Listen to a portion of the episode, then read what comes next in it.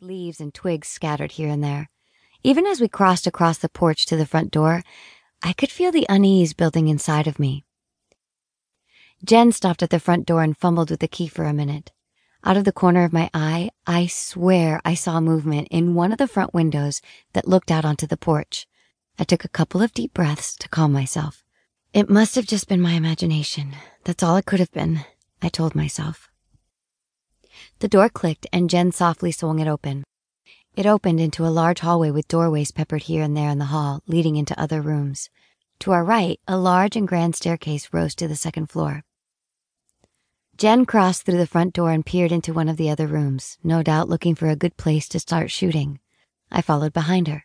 When I crossed over the threshold, a chill ran along my flesh, giving me goosebumps. It felt like someone with cold hands had lightly ran their hand along my arm.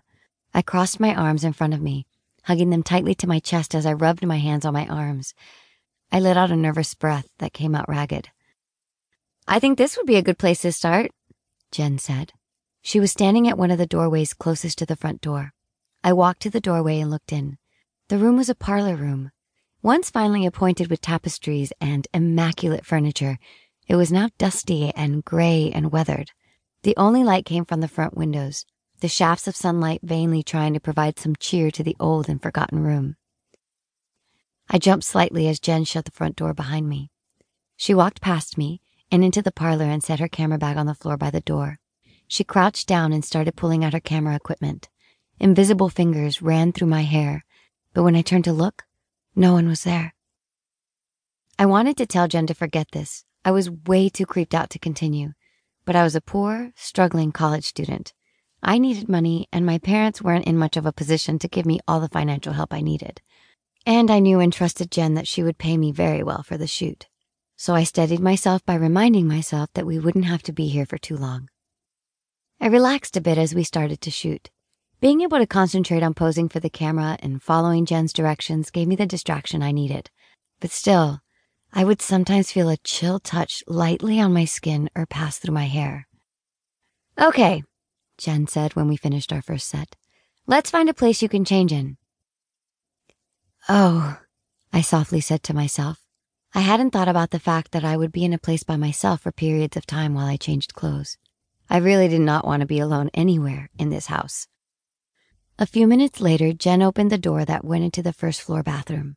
Just like all of the other rooms we had looked into, it was dusty, and the only light was coming in through the window, filtered by thin, lacy curtains. "Go ahead and change in here," she told me. "Wear the second outfit we talked about. I'll find our next location." I silently nodded and stepped into the bathroom, shutting the door behind me. When it clicked shut, it sounded much louder in my ears than I'm sure it really was, the simple click of the door reminding me that I was now alone in this room. I set my suitcase on a table and sorted through the clothes inside, finding the outfit that Jen had wanted me to wear for the next set of photos. I set those clothes to the side, then started to step out of the clothes I was wearing. I kicked my shoes and socks off, then slipped out of my shirt. I peeled my pants down my legs next. I reached behind and unhooked my bra, then stepped out of my panties. I caught my reflection in the full-length mirror opposite me and paused for a minute to look over my body, like all women do. I was small and slender, with small breasts and narrow hips. My medium-length black hair fell around my shoulders with natural curl to it.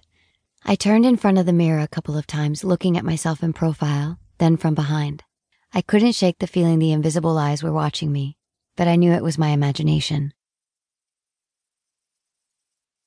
Chapter 2. As I started to dress myself in the clothes that Jen wanted me to wear next, I once again felt the light, chilly caresses on my skin. They no longer bothered me. I was starting to find them very sensual and erotic. My skin was tingling wherever I felt the light touches. Just before I slipped my bra on, I felt the chill caress my breasts. My nipple immediately became hard and erect. I finally got dressed and stepped out of the bathroom. Jen was nowhere to be found. "Jen?"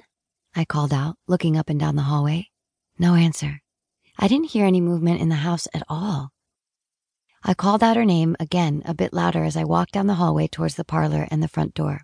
I peeked into the parlor, but she wasn't in there. Neither was her camera bag. I tried to open the front door, but it was locked. It must lock automatically when the door shuts. I looked out through